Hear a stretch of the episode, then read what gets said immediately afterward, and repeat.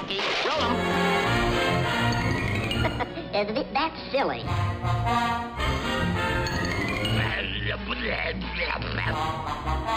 Shoot him now! Shoot him now! I gotcha!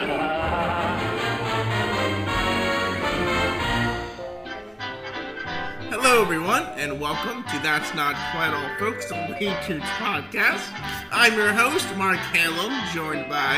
And I'm Jordan Schmidt, and um, uh, today continues our uh, check-ins with a lot of uh, different gag-based characters we've been um, coming back to in the last couple of episodes. We did some Sylvester and Tweeties last week, and this week we are doing a couple of Roadrunner and Coyote cartoons and comparing, contrasting, talking about gag work, talking about what Chuck Jones and Michael Maltese do.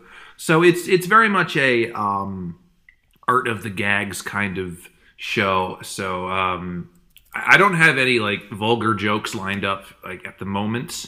So this isn't going to be a very broad one. It's going to be very uh, inside baseball, uh, just about gag work. So uh, uh, don't fall asleep out there, especially you, Mark. I won't, I'm fine. Mark is very tired, folks. Yes, yes, uh, I very am. It's It's been a rough day at work. Um, uh, so, the episodes we're covering are ones that I didn't choose, because Yeah. I, I didn't put myself for this. No, I, I randomly chose them. Yeah. So the ones we're doing are Going, Going, Gosh, There They Go, Go, Go, ending with Wild About Hurry. I wanted to get a good bunch from from several different because there's honestly three real eras of Wile E. Coyote Roadrunner cartoons. There's the first era where they're just starting out and they're just figuring out what they are. There's the middle era, which is the longest era, where it's the yellow sky desert, the more outlandish backgrounds, and the more groove of it.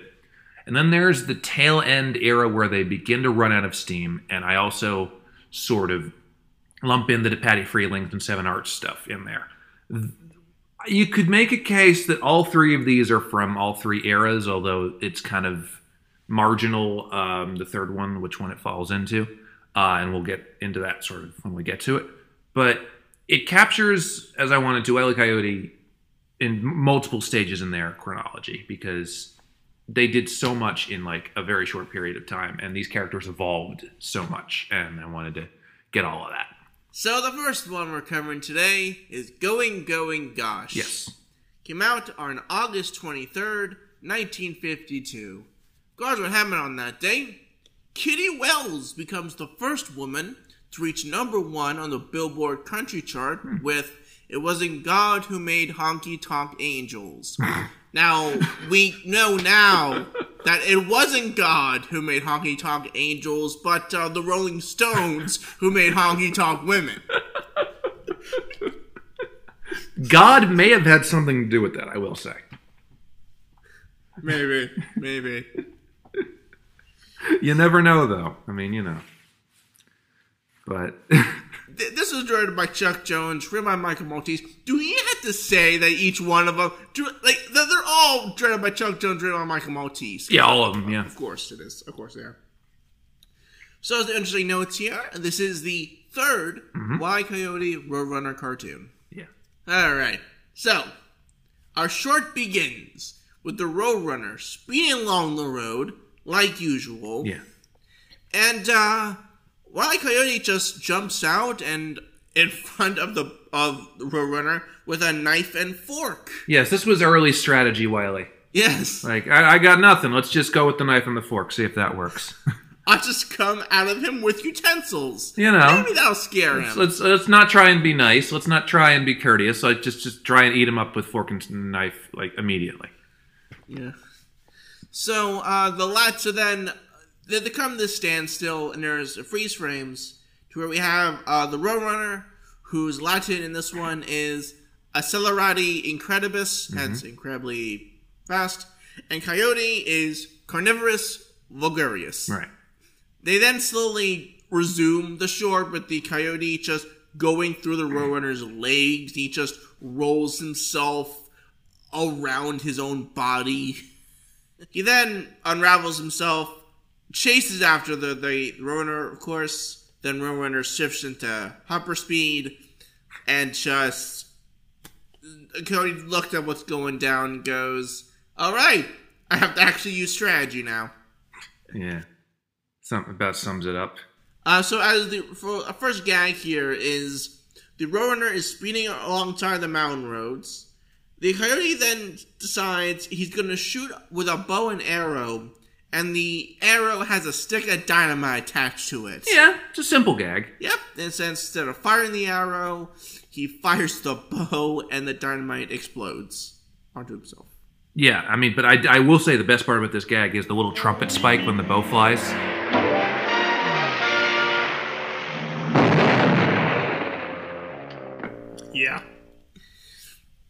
In the second gag, we got the coyote doing, trying to pull a slingshot maneuver. Of course, that all fa- fails as he just winds up pinning himself to a cactus. I think that that one is like one of the best like slingshot setup ones that they did because I, I, I do love the reveal of the trapped, saddened coyote as the Roadrunner flies by in the background. It's nice. Then there's a gag where the coyote tries quick drying cement. Yes. This doesn't work because the Roadrunner is faster than quick drying cement. So of course, the coyote gets drenched in the concrete and he Yeah. just gets frozen. Uh, the punchline is really all in the timing there.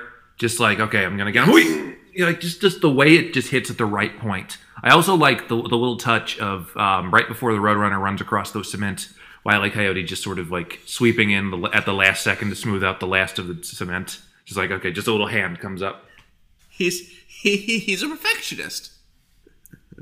Right. Very much so. So in this next one, Wiley decides to hide under a manhole cover with a armed hand grenade. He's gonna blow up the coyote because sure. This is a gag that like could be simple though, because you think, okay, grenade, Wiley, of course it's gonna explode. But like, there's so many extra pieces in here that's really cool. Yes, so pretty much Wiley just has the grenade ready to go when all of a sudden a giant boulder comes and just slams Wiley down into the this the ground with this grenade. So you just hear an explosion goes off and of course Wiley's just completely dazed. Just But then, of course, the you get like you know exhausted Wiley. Then the manhole cover comes down again. Then the rock falls back on. Yes. It's like like all these parts of it just like converge, come out, come back in. It's it's all really well orchestrated. Like, Yes, you know. yes, it, it's the coyote getting punished with his own design. Yeah, which is great. So then, um, then is the classic one that uh, that's I think in all the classic Coyote Roadrunner segments. Why Coyote dressed up as a sexy blonde bitch? I mean Hitch, Hitch, uh, hitchhiker. Come on. An attempt to lure the Roadrunner, but um, Roadrunner just speeds on by him because he he doesn't swing that way, and uh, so Roadrunner just comes back with a sign that says, "I've already got a date." I love that. And it's just like the Roadrunner with the wig. Just just I like when the Roadrunner Yeah, like just uses Wile E. Coyote like in Exactly, drag as yeah. like, the background Yeah. like you know, just like whenever he just screws with him like that. Through signs as well. It's great. Yeah, I, I, when the Roadrunner is o- aware of the Coyote's doings and plays along with it with him, Yeah. sometimes it, it's so much fun. We then get again another very classic Roadrunner thing here, where Wiley decides to draw a very nice painting of a of, of a of, of like a dead end. It's like a dead end of the road. So Wiley paints the rest of the road to get the coyote to just fall to its death. Uh, had to work though. Like, he, like he, like the coy- the roadrunner had to fall to his death. Then, then Wiley have to go all the way down, get the carcass, go all the way to his home. It's, it. I, I think it's much more uh, pain it would be if he succeeded in this case. Yeah. Lots of work, lots of travel. Yeah. I mean, I feel like this is the first. I, I- I forget if they one of these in one of the earlier ones, but I think this is one of the first like painting logic gags that they do, um, and it works really well out of all of them. I, I like when they would like eventually get so good at these that they would subvert them. Like there's a later one in a E. Coyote and Roadrunner cartoon where Coyote paints a an out bridge in front of um, one that actually isn't out and just more road. So he'll just make the Roadrunner stop, but the Roadrunner goes through it, and but Wiley believes it. Ah, yes. Yeah, so pretty much the Roadrunner goes right through the painting. Wiley's like, what the hell's going on? And then a truck comes and runs Wiley love that. over. The logic just laps itself. Yeah, so which Wiley gets pissed off, so just runs right through the painting, and of course it doesn't work for him as he falls and there's dust in the air that forms the words "Oh no." I love that. All three of these have lots of gags that do fun things with like the like clouds of dust or, or things like that in different shapes, and it's it's great. Yes. So in this next one, looking to smash the Roadrunner, Yeah. uh, Wiley Kite ju- Wiley just rolls a large boulder Yes. down the winding road, which the Roadrunner is facing up. We get this conflict of the boulder coming down the road. Roadrunner is on that same road. It's very intense. It's like Duel. It's like Steven Spielberg's Duel. You're really throwing duel in here. All right. I'm throwing it under the truck. I'm throwing it under the truck. That reference. Sure. I mean, I will say it's the best animation in the whole thing of just like the the cavern ways and, and just the sequences of the rocks rolling down cliff faces and things. It's really it's really good. Yeah.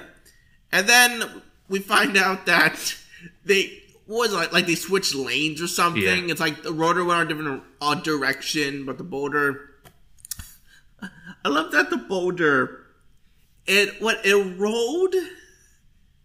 It's it goes up to the air, up a serac, goes to a new set of roads, and the boulder is now rolling itself from the very top of the of the like the mountain or whatever, rolls itself down to where Wile E. Coyote is. So he he doesn't know that the boulder is coming towards him until Wiley great. turns around, looks, and I love the glorious expression on Wiley's face.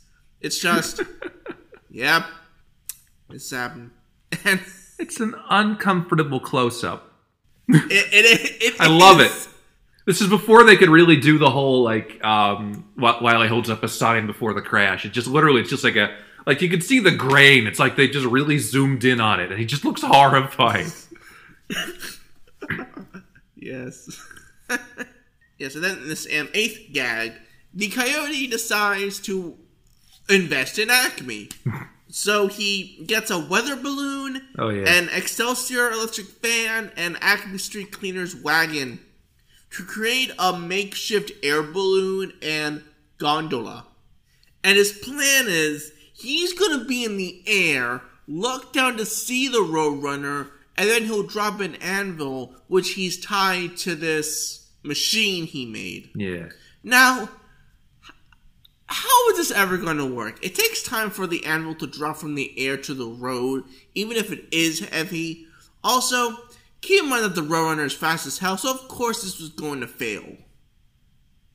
Like, yeah, you have to time that shit. Like, like he would have to be ahead of where the Roadrunner is in order for the timing to work out. But anyways, Wiley releases the anvil as he realizes that the anvil is what was keeping him balanced.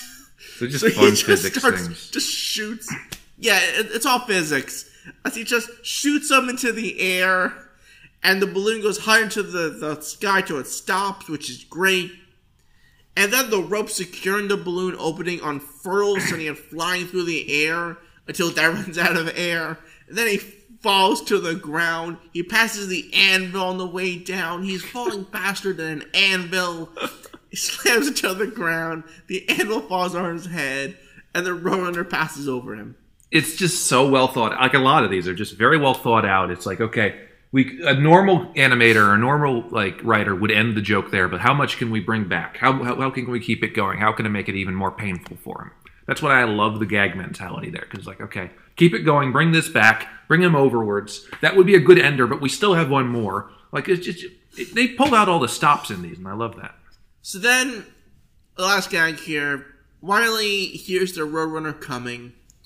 He drops from a high log he's tied to and swings down towards the sound with the spear. There's a very nice perspective of like it's like a first person perspective of Wiley. wait, no, no, not first person.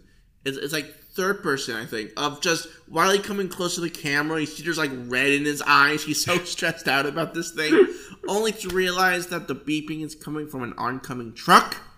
It's the Cody drives straight into. He's wagging to the air. He's wandering on the log as we find out that the Roadrunner is driving the truck.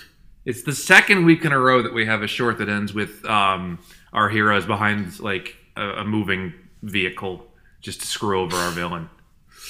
Although Yeah, this yeah. one had a lot less casualties. Yes. This one didn't have 350 men, women, children die in a burning building. The blood is not on the Roadrunner's hands. Wiley is still alive. There's nobody else in that desert. No one else to slaughter. No. uh, this is a really good Roner Y Cody cartoon. Um, the gags in this were tight and they felt wasted. Each gag here feels like a classic one.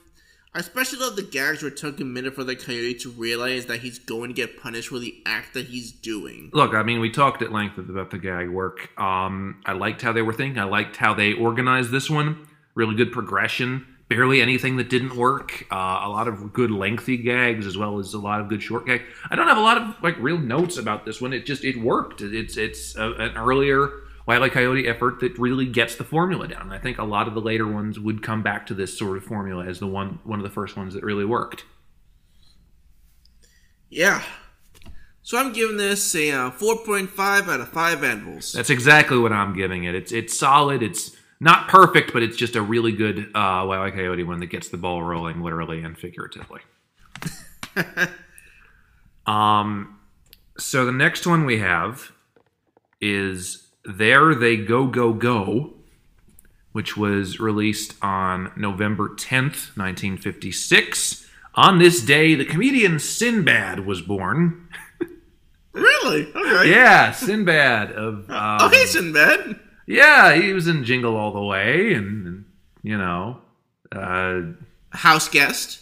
House Guest. Yeah, that's the name of the one I was trying to think of. And that genie movie that doesn't exist. Uh, he's, he's a funny fella. He did really well in the early '90s, and then sort of flamed out a little bit. But um, a talented chap. Um, also in theaters um, when this was out was uh, Love Me Tender, starring Elvis Presley. Um, this was the beginning of the Elvis movie uh, trend. Uh, Elvis again. yeah, Elvis just keeps showing up on all these 50s ones. It's almost like he was big in the 50s or something. This is a Chuck Jones Michael Maltese film, quite obviously. Um, I don't think I have any other background stuff, so I'll just go right into it. So the opening of this one is a very ex- inspired and extended opening gag. And most of this gag doesn't even involve the Roadrunner because we just focus on the daily life of Wile E. Coyote, where he makes a chicken out of clay, roasts it in an oven that he has. He has an like a, a, a brick oven that he has lying around. Um, because he's so hungry, he just is eating things that aren't even like food. And the detail on the animation of Wiley chomping on the le- the the chicken oh leg. my god. Um, what was that? Yeah. Yeah. Yeah. I, I'm agreeing. It's really good. It's yeah, like- the detail. I mean, the single tooth comes out. He has a visible reaction. It's it's great. Just wordless character stuff. We're just living Yes. with Wiley at the moment, and just you know, this is his life. And also, in the response, he makes a trash bin out of clay, dumps the chicken in it, just for that. And it's there that we start getting the Latin names, where uh, Coyote is uh, Fantasticus, and uh, uh, Roadrunners wasn't as funny, so I didn't write it down. I love because this is where um, the Roadrunner comes by.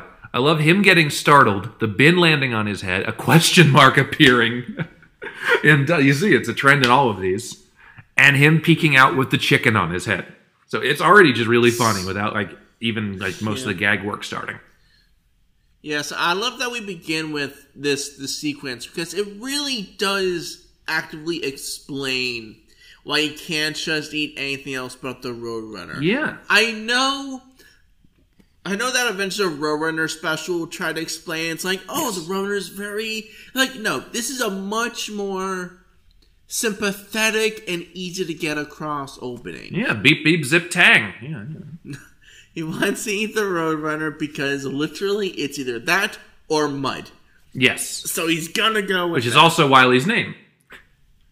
exactly, exactly. also, this the the entire animation in this opening bit is such prime Chuck Jones animation. I mean, we'll get into the actual gag here, but um, something that I immediately noticed when we actually see the Roadrunner and the Coyote in the chase here. A, this one has great, wild, excellent music. I think of the three, this is Right. the best music. Which all three have really good music.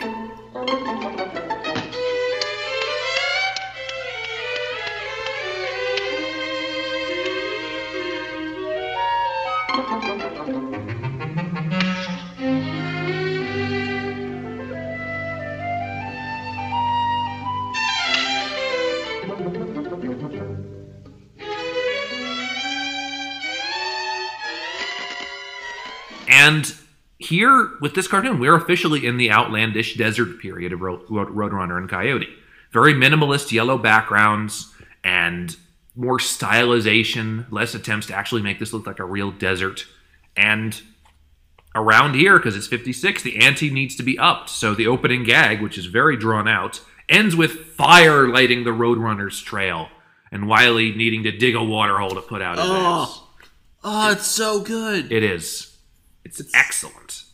Uh, and that's literally just the start of the cartoon. It's like a two minute intro, and it's great. So we get into gags here. Um, this one starts with a pole gag, which is funny because the last one ended with a pole gag, and um, where he's literally just you know coming from up high and trying to just swing down with a pole to catch the run runner, and he ends up uh, miss shooting and, and just sort of crashing very awkwardly into the ground. I love that. um, Mark, um, I can't believe this is becoming a frequent occurrence in my notes. But once again, I come to the point in my notes where I have the phrase, sweet Jesus, he's got a gun. it happened with Cecil. It happened with, um, The Giant. oh, the giant who had a gun. And now we have um, Wile E. E. Coyote handling a gun. And it's a revolver. Ah, yeah, yeah, yeah. Just shoot the Roadrunner with an ordinary, everyday gun. That'll work. It's the Indiana Jones thing. When all else fails, just shoot Yeah. the guy. Um, and I've always really liked this revolver gag as well because the whole thing is it's not just a revolver; it is a spring-loaded trapdoor revolver where once somebody runs, like you know, once the, the switch is pulled, the gun literally pops out and fires, like uh, with the connect attached to a spring. And so what happens is that the switch is flipped, the gun springs over, lands next to Wiley instead of actually landing near the, the, the Roadrunner. And I love Wiley very meekly putting his finger in it and shooting and just turning gray with all his soot. And then it drags him by the finger into the trapdoor, and I love the ending shot of Wiley's fur crammed all in there. It's great. It's a great gag. This one also has a slingshot gag where he's he's he's sort of you know going with a rubber band with a tree, and I it's it's it's, a, it's also very simple where just the, the tree instead of actually letting go, the tree just slaps him around back and forth. Great sound effects there. Um, one I really like in this one is the rotunda of spiky balls. it's a great one. Oh, that was. So, Yeah, because there's so many little pieces of this that's like really, really good. Because obviously, you know, okay, rotunda of spiky balls, and you know, when the tr- when the switch is flung, then um, you know it's gonna go off and you know, obviously try and wound the roadrunner, but it's attached to this little like like bar in the middle, and so he pulls it. It starts spinning, and it and the the physics of the spin like sort of pulls it upward off of the pole and then all the way over to Wiley. Um, so many great things in here. The powerhouse cue when it lifts off the ground.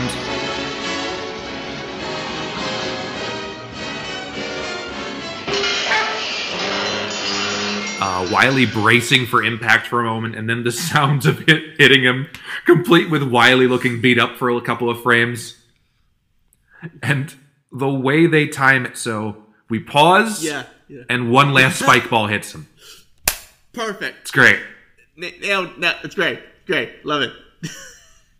And then we have the broken ladder gag, which is it starts out looking okay. It's going to be a simple gag. I don't know. It'll tip over. It'll fall.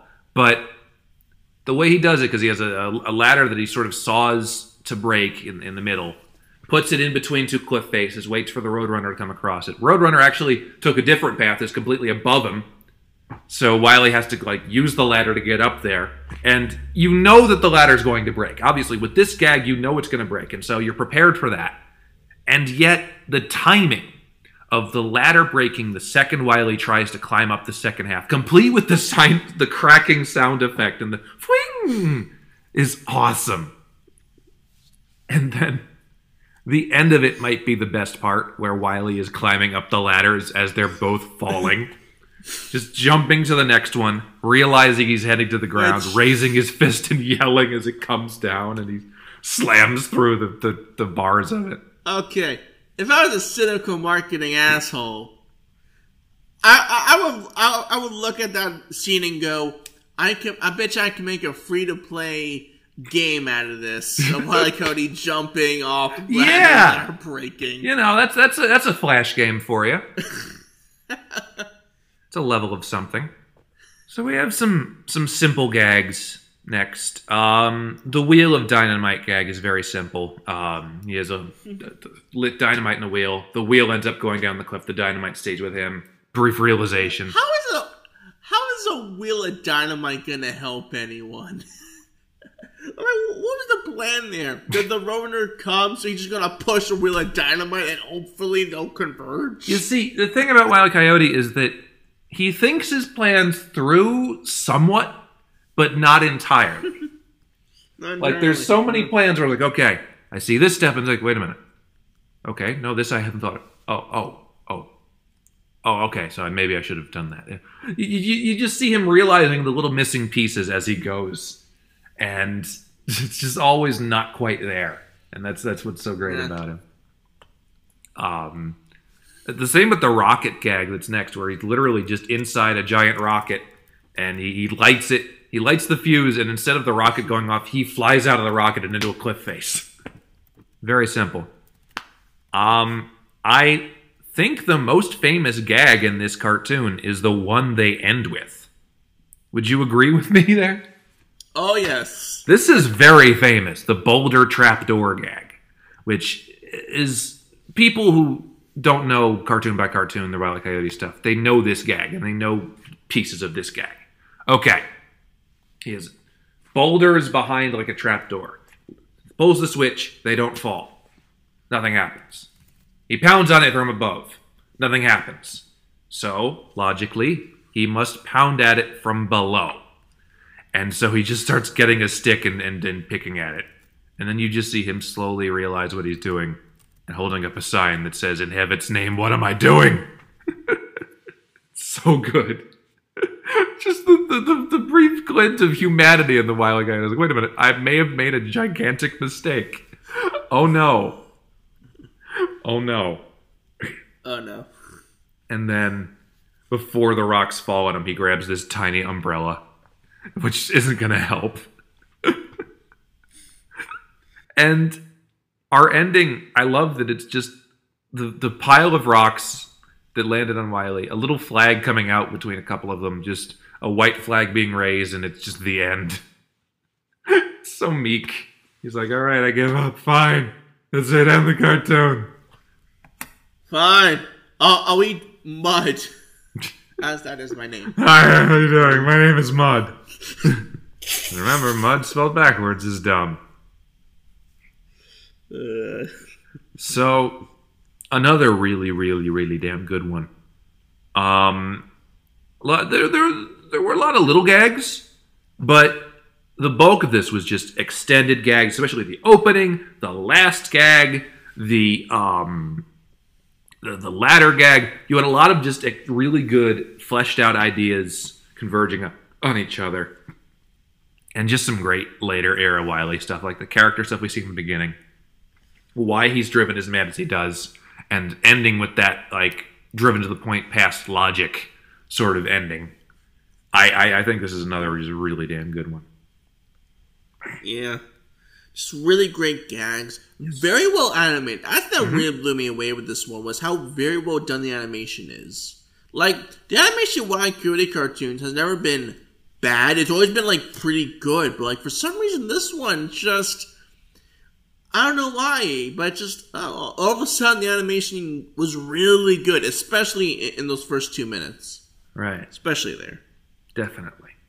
Oh my god. I I I really like this one. I feel like I'm shortchanging it by only giving it 4.5 out of 5, but I, I really liked it. I'm also giving it a 4.5 out of 5. Okay, good. I thought it was gonna. I thought you were gonna give it a five, but um, no. Okay, good. Um, and finally, we have our um third one here. This is. I don't. I, I imagine you looked this up as well, but there is a lot of really good stuff on this day too. All right. So this is Wild About Hurry, released on October 10th, 1959.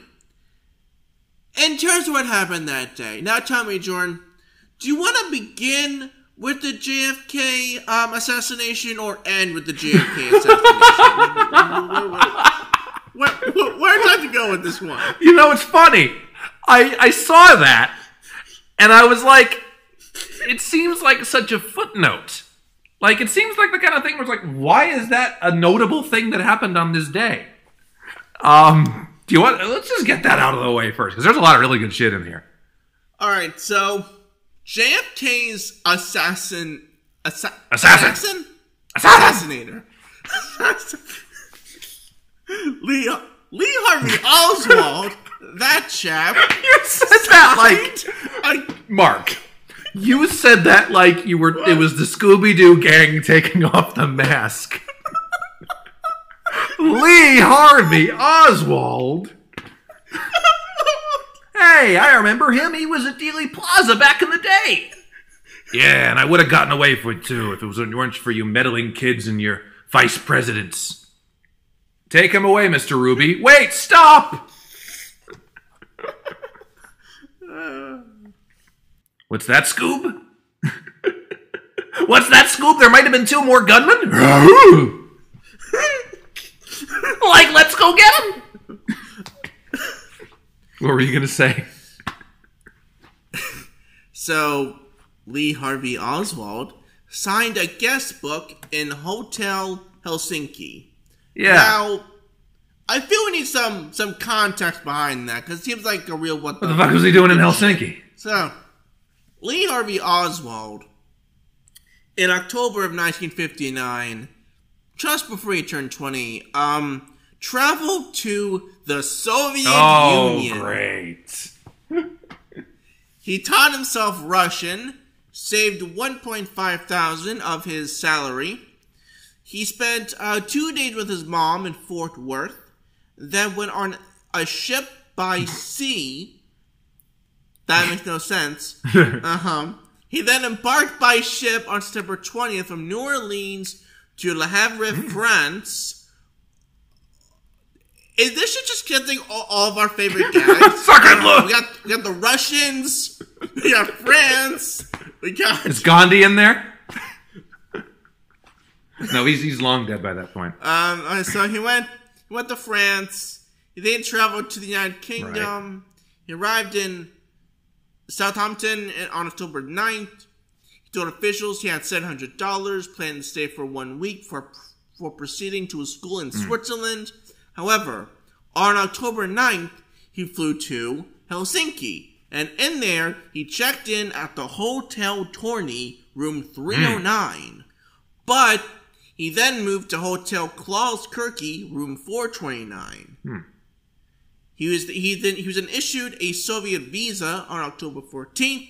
He then left Helsinki by train the following day, crossed the Soviet border at Van.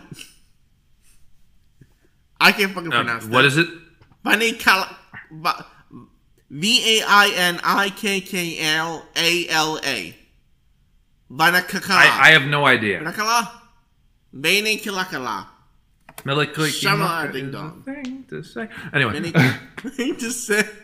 Uh, He went to some place. It was he went to a small village in the eastern Finland. Okay. There makes Was he finished?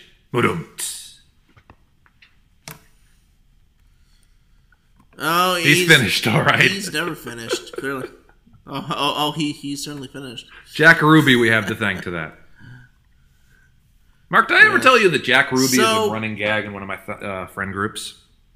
No, how? I never told you about that. That's- yeah, that's um, I, I forget exactly what the impetus of it was, but I, I think that just this was when I was in my improv club at, at college, and a couple of these guys, for some reason, shoehorned the concept of time traveling Jack Ruby into this scene, and we laughed our asses off. And then it became such a running gag that we ended up playing this. I think, I think we ended up playing this sort of like Jackbox esque game where like we had to put in answers. And there was a, a point where we were playing around, and literally like five out of the six of us put in Jack Ruby as that answer. And so what happened? I literally had to look away from the TV, and I could just tell when the Jack Rubies were coming in just by the spikes of laughter. I literally laughed so hard Oh that night. I nearly like. I, I- think that was the night I puked on a table because I was laughing so hard. Um, Jack Ruby is just a running gag with us, and I am still not quite sure why. Um, but That's oh, amazing. God. So, Oswald arrived in Moscow on October 16th. His visa, that only for a week, was due to expire on October 21st. So, it was literally Oswald went to Russia. He stayed at this one place on this specific day, October 10th, 1959. Thrilling so, stuff. uh, what else happened Okay, there's a lot of other good things What that else happened happened on that that day? Um, there were a couple famous birthdays. Um, Bradley Whitford, who um, best known for The West Wing. Oh. Um, he was in um, a scene-stealing role in uh, Godzilla: King of the Monsters. Um, he's he's been in a bunch of things. He's he's snarky and, and cool. He was born on that day. Julia Sweeney, SNL alum, best known for playing uh, the role of Oh, Pat shit. In uh, in those sketches. Born on this day. My favorite one though, because it's more in, it's into my my niche music shit. Uh, Mark, if I said the name Kirsty MacColl, would that mean anything to you? No. Kirsty MacColl, um, English vocalist of the 80s and 90s, frequented a lot of the alt rock, uh, indie indie pop kind of things. Sort of a singer songwriter type. Gr- Very very good vocalist. Um, best known over here. It's very funny because we're recording this around Christmas time. I will say. And um, Mark, do you know the song "Fairy Tale in New York" by the Pogues?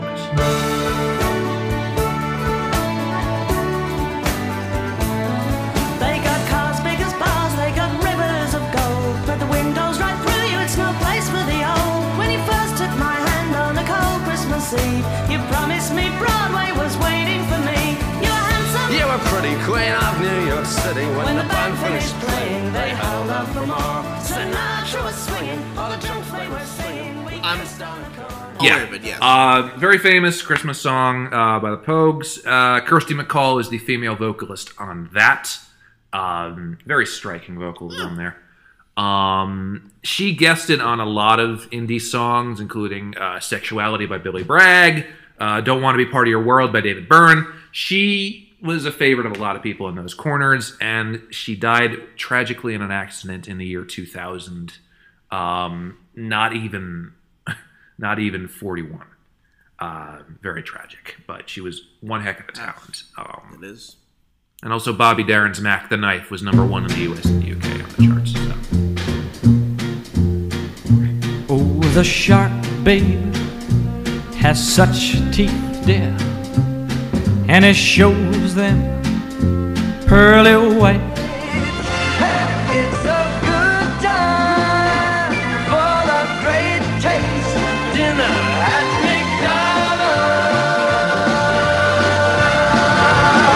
It's Mac tonight. Come on, make it Mac tonight. Wait, so that means that in the movie JFK, they have a scene of Lee Harvey Oswald checking in to that hotel.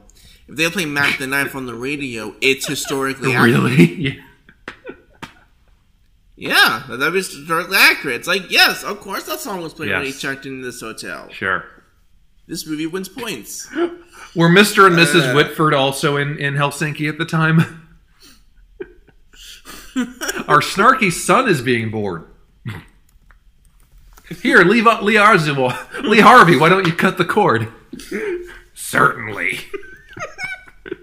Who's that coming around the hall?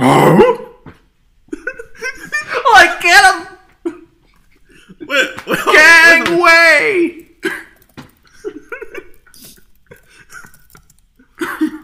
I was worried that, that this would be a really short episode. So thank God for the lead Harvey Harvey Oswald shit. Something that is never said in life. Goodness for Lee Harvey Oswald. oh, also, also, hard. So, uh, the guy, uh, uh, Jack Ruby, right? Jack That's Ruby, yes. Does he have any relation to Joe Ruby? I don't think so. So you're telling me is the creator of Scooby Cougar Scooby Doo has nothing, no relation to the man who killed Harvey Oswald? No, absolutely not. Because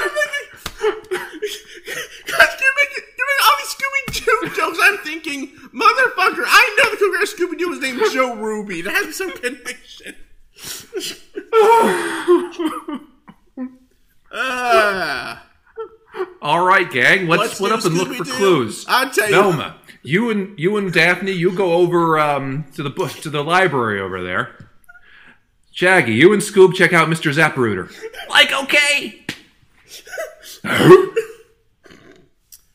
Uh, that's where Scooby Doo has to go now. Yeah. Next Scooby Doo and guess who? It's going to be the JFK assassination with Guy Fieri. like, Daisy's all we could book. What's funny is that show actually does get damn good guests for that show. Like no shit, like they get like really big names for that show now. It, it's so funny. Oh, God. Like like it, it's it's no longer tied just like Don Knotts, now to the Harlem Globetrotters. Now they can get fucking Mark Hamill and No, they, shit. they actually have, like, It's good so people good. on. So. Anyway, um, we should be probably talking about um, Wile E. Coyote cartoons. Oh yeah, High Coyote. Uh directed by Chuck Jones, written by Yes. Michael Maltese. Okay, let's Um, it. this is a, a cool one because the opening sequence doesn't waste any time. It's also gags. Like, it's Wiley cutting a rope with a boulder to, over the credits, and then the Chuck credit is Wiley taking off on a firecracker. Like, they're actually, like, using all the time they have, which is great. Yeah, I, I- just love. That's one of my favorite animation tropes is having fun with the credits. Because animation, you do what you want. So, like, when Wiley's rocket explodes, the Dread by Chuck Jones credit just goes all over the place and loses letters. Yeah. Um, and by the way, the Latin names I wrote down, I, I like them a lot.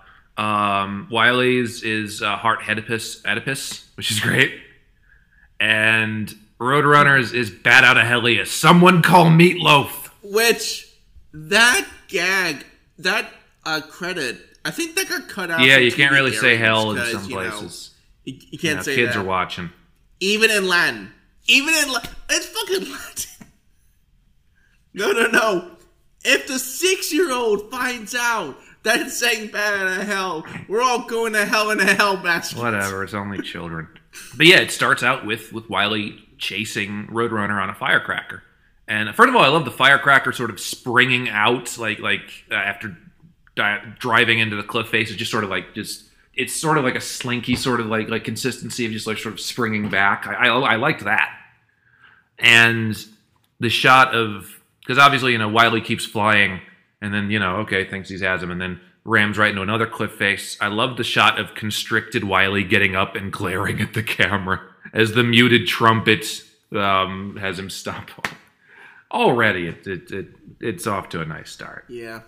And this is where we get the uh, the rubber band. Yeah, this is another Yeah, slingshot gag Rubber band. which is a little simpler than the other ones, but the plop of him just sort of landing works. Yes, and there's a guy who was in the uh, Bugs Bunny Roadrunner movie. Oh, great. This one here, Awesome. the uh, Rubber Band.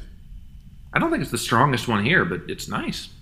Um, the rock flip gag is next, right? I, I feel like there's one in between. Yes. Okay, good. All right. The rock flip gag is pure Jones Maltese logic because he's trying to flip a rock over a cliff to land on the Roadrunner. The rock is just stuck on the edge of the cliff face. Wiley, from history, knows not to put all of his weight on it, so he just jumps on it and then jumps back repeatedly, and nothing happens. And then, frustrated, he jumps on the rock repeatedly, and and of course it falls with him. So, Mark, did you notice the little animation error in this next bit? Hmm. I don't think so. Okay. Why? Well, Wow, I, I, I noticed it and you didn't. All right, cool. So as we're falling, and Wiley realizes because he's, he's pushing down on it even as it's falling, then he realizes, wait a minute, he, he's falling, he's lost. There's a frame where Wiley's eyes don't have the yellow in them, as it's just the brown with the black pupils. Oh yeah. Um, I thought. I thought that was intentional. I don't think it was. I think they forgot to put it in. Uh, it's back a second later when he looks over the side, but I think he just, Ah, okay. yeah, I think they just forgot to add in the yellow. Which, all right, fine, sure. I mean, I mean, pretty much that image is just a White Coyote Funko Pop, anyway. right? Ah, yeah, you're right. Exactly. But you think the gag is over, but I love the physics here of him turning the rock into a spinning object to try and stop its fall, but it brings them literally through the ground into a train tunnel. I love that so much. And then the little dazed Wiley spinning a little afterwards.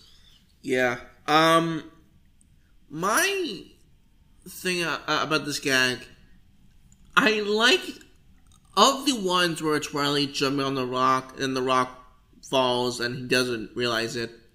I liked the one.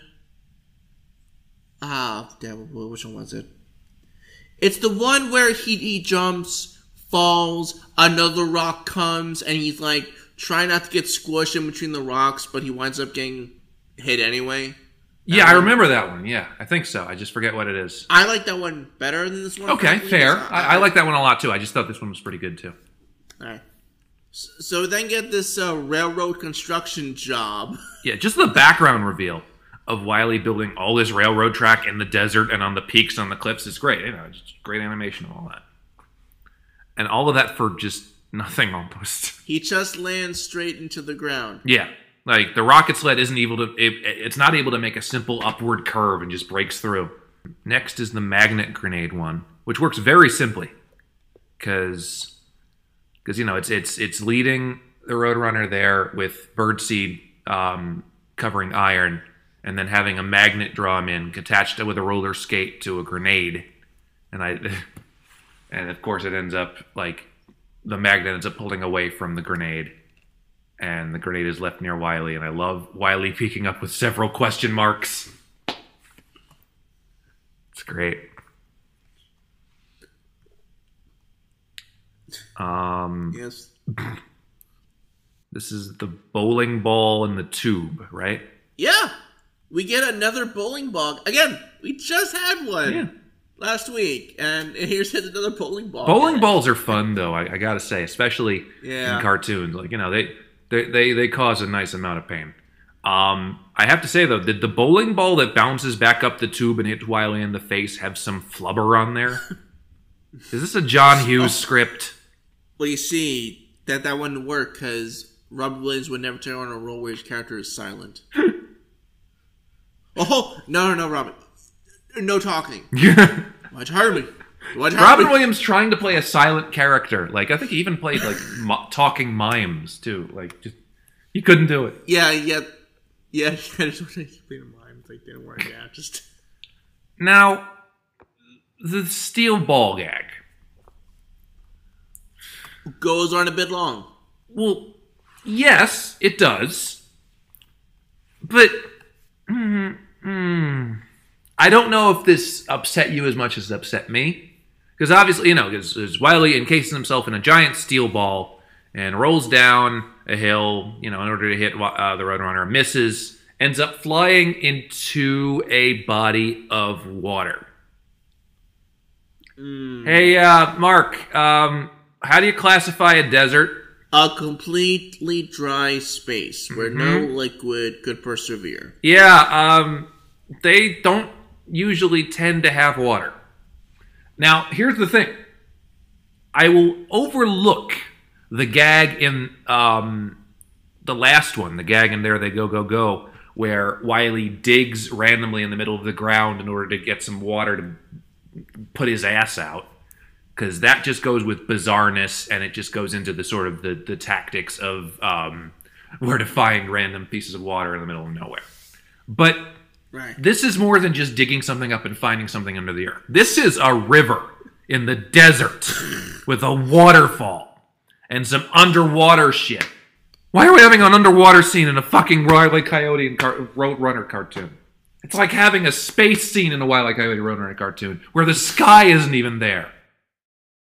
Uh, I understand the hijink they're going for, though. I understand, okay, he gets in here, then he gets thrown around, and then, you know, blown up this hill and then over that hill. I understand that. But having him drop in a river and down a waterfall in a desert takes me out of it a little bit. Um, I And and again, for me, it just goes on too long. I did like the runner of of the train coming back, the same train from before, throwing him back, and the whole joke is that it puts him in an endless cycle of like like going too far, getting back in the river, back on the, the railroad track, being knocked this way, that way, and and at the very end, the roadrunner holds up a little sign that says "Here we go again." Um, but it just not a great ending gag to go out. Yeah, so there were some really good gags in this. You know, I I, I really like the opening, I, I as well as the bowling ball gag, and the rocket gag that immediately fails. But I do think there were one or two gags that meandered a bit, though. Like Yeah. Specifically, the, the Wiley jumps on a big rock gag, which I've seen done better in, in other shorts. I think the ending gag with the destructible ball went on a bit too long. Because how is there water in the desert? I no still, sense. yeah, no no. I that one just did not like that one. Um, a few gags didn't work. The steel ball pissed me off a little bit. There was still some great energy, some da- gags that did work, um, some good Maltese and Jones writing. It just felt like a lesser um, offering, and it felt like things were winding down at the studio, which they were. Um, not one of the better ones, especially compared to the first two that we had to cover. Yeah. So I'm giving this a four out of five. And I'm giving it a 3.5 out of 5. The steel ball thing knocked off a little bit more than I think you did. But hmm. it's still pretty good. Just, you know, yeah. flawed. You know, and that's something that I forgot about is that this is the last Chuck Jones short released in the 50s. This released Really? in October. Yeah, it released in October '59. Nope, there were no Chuck Jones shorts released in November, December. So Damn, maybe he just took the rest of the year off. You've had a great decade. Just, just, just take the next couple months off. We'll, we'll put up something in January. yeah, I'll clearly have the same classic um, gravitas in the '60s and uh, some of them, but um, No, I. No, but just like like yeah, this got the end of his era that that for me, frankly, began with Long-Haired Hare in uh, 1949 and kind of ends here with uh, Wild About Hurry. Yeah, no, um, you know, he, he had a very nice run in this decade. He he came to prominence. He basically outdid like but Friz Freleng very much was the, the the big patron saint of the the term, termite terrace gang in the late 40s, I think, and then around 1951, 1952, Chuck Jones begins to really pull ahead with his not only with uh, Runner and Coyote stuff, not only with his other one shots and that would turn into big things, but he just knew how to write for Bugs and Daffy. He knew how to write for Bugs and Elmer. He just had the sort of idea work to just speed through perceptions and expectations. And he just he was just on for a while. And yes, he began to coast a little bit in the late 50s. And obviously not everyone he did in that decade was perfect. And Bugs' bonnets. But um, he, the heights of that decade were unlike the heights of any other animator in that. Like Frizz- Freleng did well, but not not Chuck. Well, I hate to say it, but you know. All right, let's see what uh, you guys had to say about these uh, Wile. Coyote cartoons. All right, uh, our comment this week is from my friend Chris at Swag Kirby seven seventy eight. Um, it's very cool that I have friends that have seeked out this podcast and leave comments and get on it. That's very cool. Uh, Chris uh, on this week's batch says that "Going Going Gosh" has my favorite Coyote gag of all time, the Old Virginia or Bust gag, the one where he's in Yeah. drag, right? That's great. yeah, that, that- it it is funny. It is. Um, the the depths of it, the fact that it's not just like you know, hey, how you doing? It's just like, okay, I'm going to Virginia. Someone stop me. And Roadrunner just literally going, "What the hell are you doing?" Essentially, that's great. Um, Uh, these the ca- the gag work on these man was just so many fun ideas and even even dipping into the sort of drag mentality of Bugs Bunny cartoons as well. All right, so uh, thank you for coming. Yeah, thanks. Thanks for listening to the show. Okay, so for next week's show, we're gonna look some more into uh, Chuck Jones' gag mentality, where the where there's barely any dialogue. It's um the Sam and Ralph shorts, Yeah, which uh, we've never covered before. we should have done these like like ten or fifteen ago when we were doing other characters. Um, Yeah. I like Sam and Ralph Shorts a lot. I think that um, it's about time we did some of these. Yes. So the ones we're covering are Don't Give Up the Sheep, the uh, first one, never did, A Sheep in the Deep, and Woolen Underwear. Very nice. I'm sure we'll have some nice things to say about that one, and we'll also just contrast the gag work in those with stuff that, they, that we talked about in the Wile E. Coyote ones because it's different. It's very different. It's not just. It's not quite the same, and so we'll have fun, I think, with those. Yeah, because it's a different dynamic. It is because they're uh, they're amiable. They're not trying to kill each other. They're just one is trying to stop the other from doing the other's job, and the shenanigans ensue. So it's a lot more complicated than just one trying to eat the other. So All right. That's the end of this week's show. If you'd like to keep up with us on Twitter, you can follow me at Mark Hallam, 1995. and you can follow me at Tall Guy Schmidt. If you'd like to keep up with the podcast or give your thoughts for next week's episode, you can follow at that underscore loony or type in the podcast title. We are the first result. You can also find our podcast wherever podcasts are readily available. That includes Apple Podcasts, Google Podcasts, Spotify Podcasts, Player FM, Anchor, Stitcher, Apple Podcasts. Um, Jack Ruby has a podcast um, service called um, Scoobcast because maybe they are really. Just Jack and Joe Ruby Hey. trying to talk about one thing they have in, in, in common. I killed a presidential assassin. What'd you do? I, I created a cartoon show. We're so alike. All right, so until next week, I'm Mark. And I'm Jordan. And remember, Oswald did it.